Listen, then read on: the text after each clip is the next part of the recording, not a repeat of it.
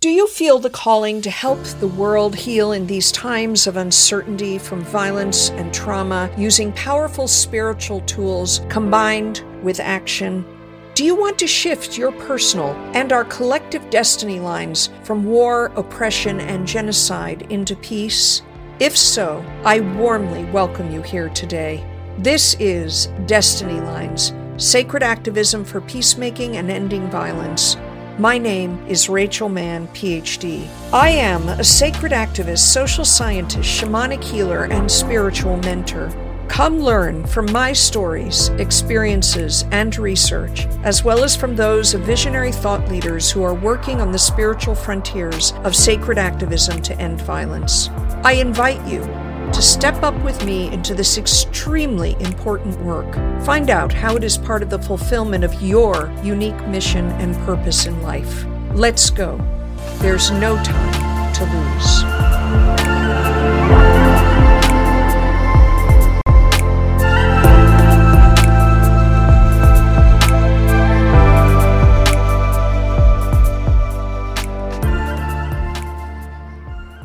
Welcome to the first podcast of Destiny Lines, in which I, Rachel Mann, PhD, your host, along with my amazing guests, will explore the topic of sacred activism for peacemaking and ending violence.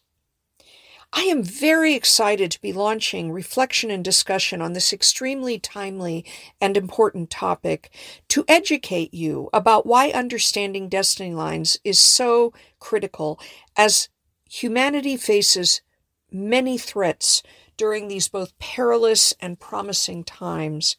And as we seek to dream forth a world into being of unity in diversity and a sustainable peace for future generations. But first, I want to start with sharing with you a personal story that will elucidate why I am so passionate about peacemaking and ending violence. It will also help you understand a bit about how destiny lines work on an individual level. In a later podcast, I will take a deeper dive into group destiny lines. Now, it may seem strange to say this, but I consider myself a survivor of the Vietnam War. Born in 1961, I was raised suckling at the teat of the nightly news where the daily numbers of dead and wounded were reported, along with photographs and some video of the battlefield. How insane that children would be exposed to such fodder. Secondary traumatic stress is a real thing, meaning that a person can be traumatized just by witnessing a tragic event, even if it is through the media. But you know what? No matter how hard it was on me as a child, I am so glad that I was. Yes, it caused me anguish. As I watched in my inner ear, I could hear the guns and bombs, and in my inner sight, see the blood and body parts. In my own body, I could feel the suffering of the soldiers, the wounded men, and civilians. I was the terrorized woman and child captured in the gory march of battle. I imagined the pain and fear endured by the animals in the jungles, how they were surely traumatized, wounded, and killed by virtue of proximity. To me, it seemed very simple. Human beings did not need to do this to one another or the planet. They should not. What were the origins of this easy internalization of the pain of war? Did it come at birth from other lives? As a small child, the answers to these questions were still far out of my reach. Nevertheless, on a fundamental level, my direct lived experience of a deep capacity for feeling others' pain made no sense. But this concern did not leave me when the Vietnam War ended, nor when I grew up. It left an indelible impression and persisted. Ultimately, it became part of my lifelong work as a sacred activist, social scientist, healer, and spiritual mentor. It was part of the destiny line my soul had mapped out for me. Starting in my teens, I became passionately engaged in trying to figure out the inner workings of violence, the psychology and soul of it. I started with fiction. In my sophomore year of high school, I chose to write a book report on a novel by Russian writer Alexander Solzhenitsyn entitled One Day in the Life of Ivan Denisovich. It chronicles the grueling misery and cruelties suffered by a man named Shukhov in a Siberian concentration camp under the oppressive Stalinist regime. Reading this led me to other works by Solzhenitsyn, who himself fought in the trenches of World War II and who later was targeted by Stalin, the autocratic authoritarian dictator, as an enemy and sent to the Gulag. From there, I went on to get a BA in Russian Studies and an MA in Soviet Studies. Eventually, I completed a PhD in Slavic languages and literatures, although my areas of focus were in the fields of folklore and anthropology. I was indeed a social scientist. The trajectory of my degrees were evidence of how I moved from the domains of politics and international affairs into the dimensions of human culture and self expression. Throughout those 11 years of my education, during the height and ultimately the end of the Cold War, I was invested in being part of bringing the threat of nuclear annihilation to an end through cross cultural understanding and forging human bonds of affection. What did I learn? That ending war or the threat of war, or bringing an end to authorita- authoritarianism and violence, and ultimately reaching the goal of peace is not just about politics or even psychology or any of the usual mainstream Western approaches. It is also about soul and spirit. This is what I want to bring to this deep topic of peacemaking and ending violence. Now, let me acknowledge up front that talking about violence can be scary, even triggering. But in order to usher our world into greater peace, we must speak about present and past realities. This is also a part of the path of healing. Shining the light on what has been and what is with storytelling and truth telling will ultimately shift our collective destiny lines away from violence towards peace. So, what are destiny lines anyway, you might ask? I ask you to reflect for a moment on the trajectory of your life from your conception to the present day, as well as on where you believe or wish to see your future going. This is an experiment, just so that you can begin to understand a bit how destiny lines work. You might notice as you reflect on the past that there were certain critical choice points where you could have gone down one path or another.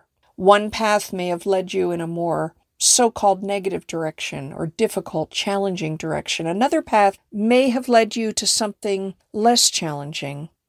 And then, if you look with the bird's eye view in a dispassionate yet compassionate way, you in fact might realize that you're here today listening to this podcast precisely because the choices you made were leading you to the fulfillment of your highest mission and destiny in life to serve others and to be part of this great wave of creating a future of peace, harmony, balance, and compassion. So, I'm going to give you a moment just to do this reflection. You might even take a pen and paper and draw a line from past to present, noting those choice points, and then with that line going beyond the present to that future creative life and peaceful world that you want to contribute to.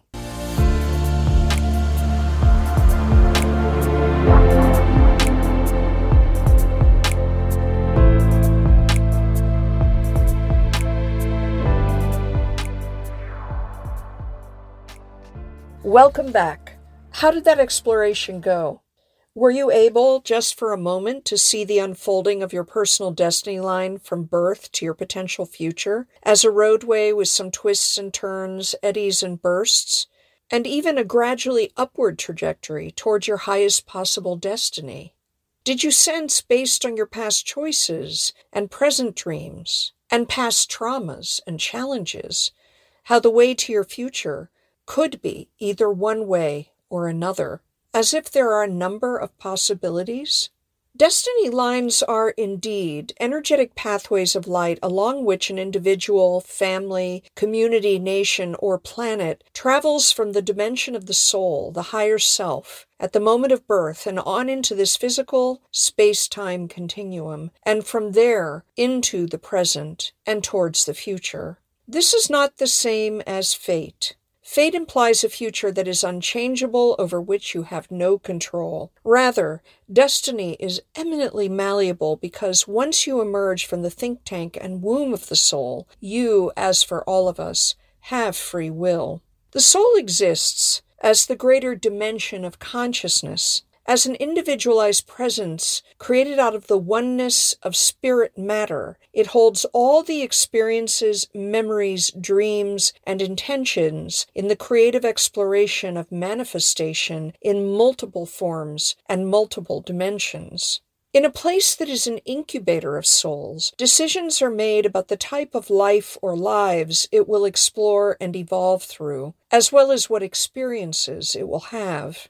But this does not happen in a vacuum. At the same time, soul groups also decide how their lives and experiences will be interlinked. We are all connected. We are also all seeking to dissolve separation consciousness and return to oneness, the oneness of spirit.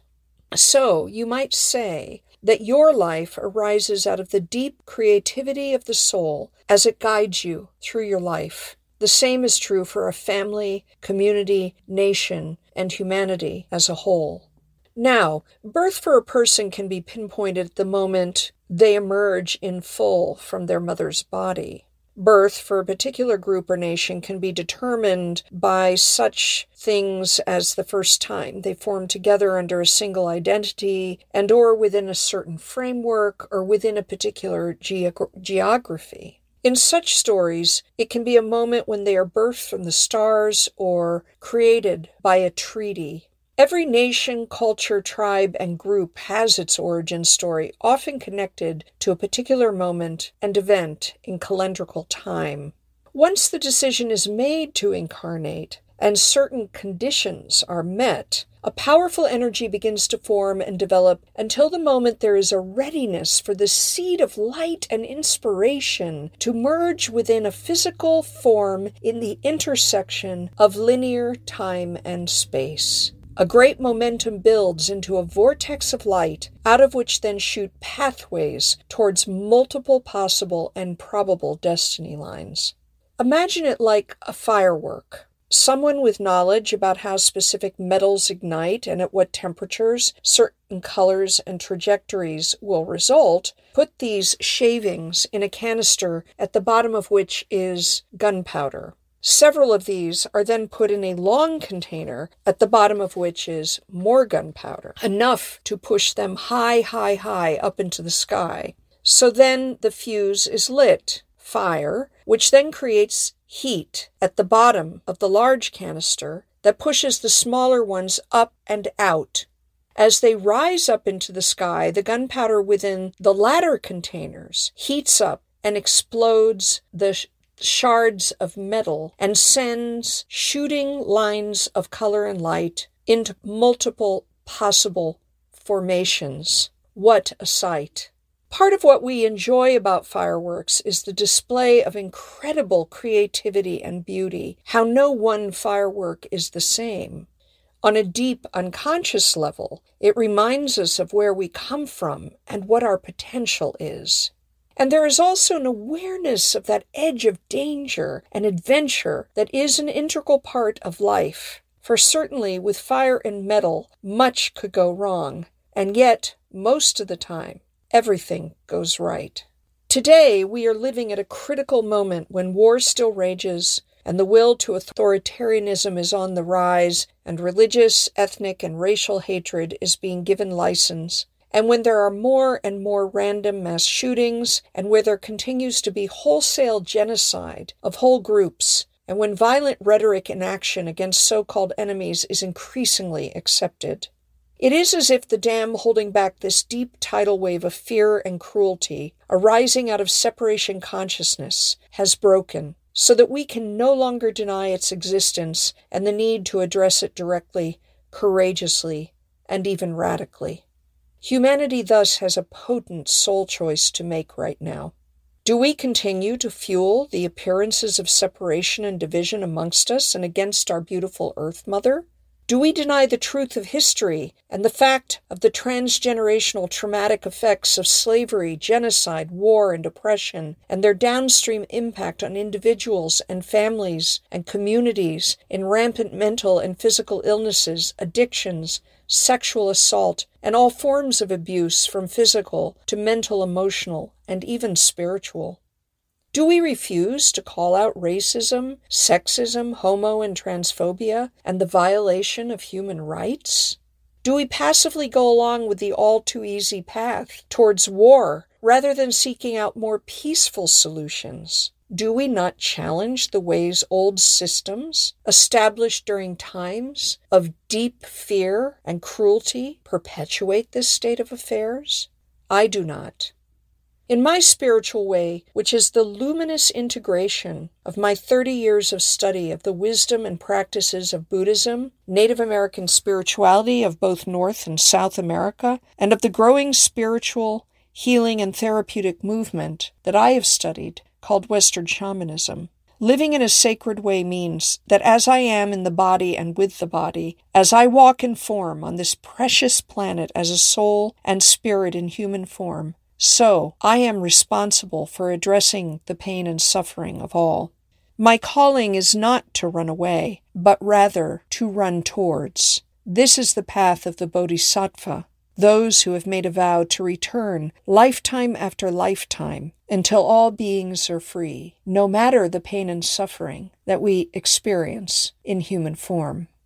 It is my conviction that unhealed, untransmuted trauma lies at the root of our collective disease. We are called to become more focused on the transmutation and healing of the wounds of violence, both, both personally and collectively. Wherever there is an act or condition of harm and hurt, we can choose to engage consciously and deliberately with this shadow as a powerful means to ending violence for once and for all, and to creating a planet of peace. To do this sacred work, however, we can no longer think that only mainstream political, societal, psychological, and medical solutions are enough. We must also engage with the mystical and energetic dimensions of reality that are right at our fingertips. We need to address multidimensional levels of human experience and consciousness, body, mind, emotions, soul, and spirit. Spiritual practices, tools, and wisdom about how to expand consciousness, heal wounds, and build the fires of compassion and love must also be brought to this pressing work. We must think creatively and radically out of the box. We come from the stuff of starlight, the matter of spirit, and from there I believe we are inevitably traveling into a higher possible future the destination is guaranteed. The only question is when. Understanding destiny lines, we can begin to find the answers to when. We can begin to magnetize that hopeful future of a world of peace and we can magnetize it much sooner than if we sit and continue to wait and see if only mainstream approaches will work.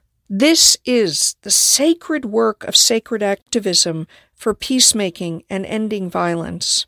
Thus, I call you to the sacred work of sacred activism for peacemaking and ending violence. I am here to tell you that you have a choice, that we all have a choice, and that each of us individually can have a very positive and potent effect on the trajectory of the future. Do you want to simply be inspired and find hope in these tumultuous and chaotic times? Are you seeking to understand better your mission and purpose to be of service in helping others find peace? Do you feel a calling to merge the wisdom, knowledge, and tools you've learned through your personal healing journey and spiritual study into a new or already existing therapeutic healing or counseling practice? Do you want to start up a spiritually and socially conscious business, nonprofit, or NGO? Do you have a creative project, such as a spiritually inspiring or socially impactful book or body of artistic work?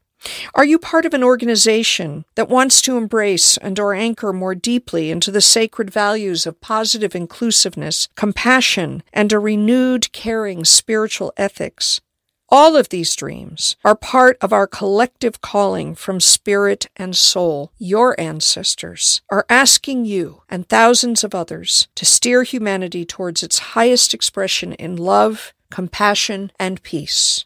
When you join my guests and me in this series called Destiny Lines, you will be part of a great movement to harness humanity's and the planet's highest potential for peace. You will be contributing to the complete end of violence.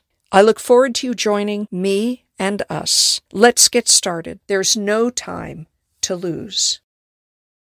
Thank you for joining me, Rachel Mann, PhD, your host of this powerful podcast series, Destiny Lines Sacred Activism for Peacemaking and Ending Violence. I hope you have been inspired into manifesting your dream for yourself personally or for or within your organization to dream forth a world of compassion, love, and peace. If you would like to find out more about me and my work, you may go to my website at rachelmannphd.com or email me at rachelmannphd at gmail.com. I offer individual energy healing sessions, a three month mentoring program for individuals wishing to magnetize their sacred service to the world, as well as programs, retreats, and classes for individuals and organizations who are inspired by the mission of sacred activism for peacemaking and ending violence. I look forward to you joining me and to hearing from you. Let's get started. There's no time to lose.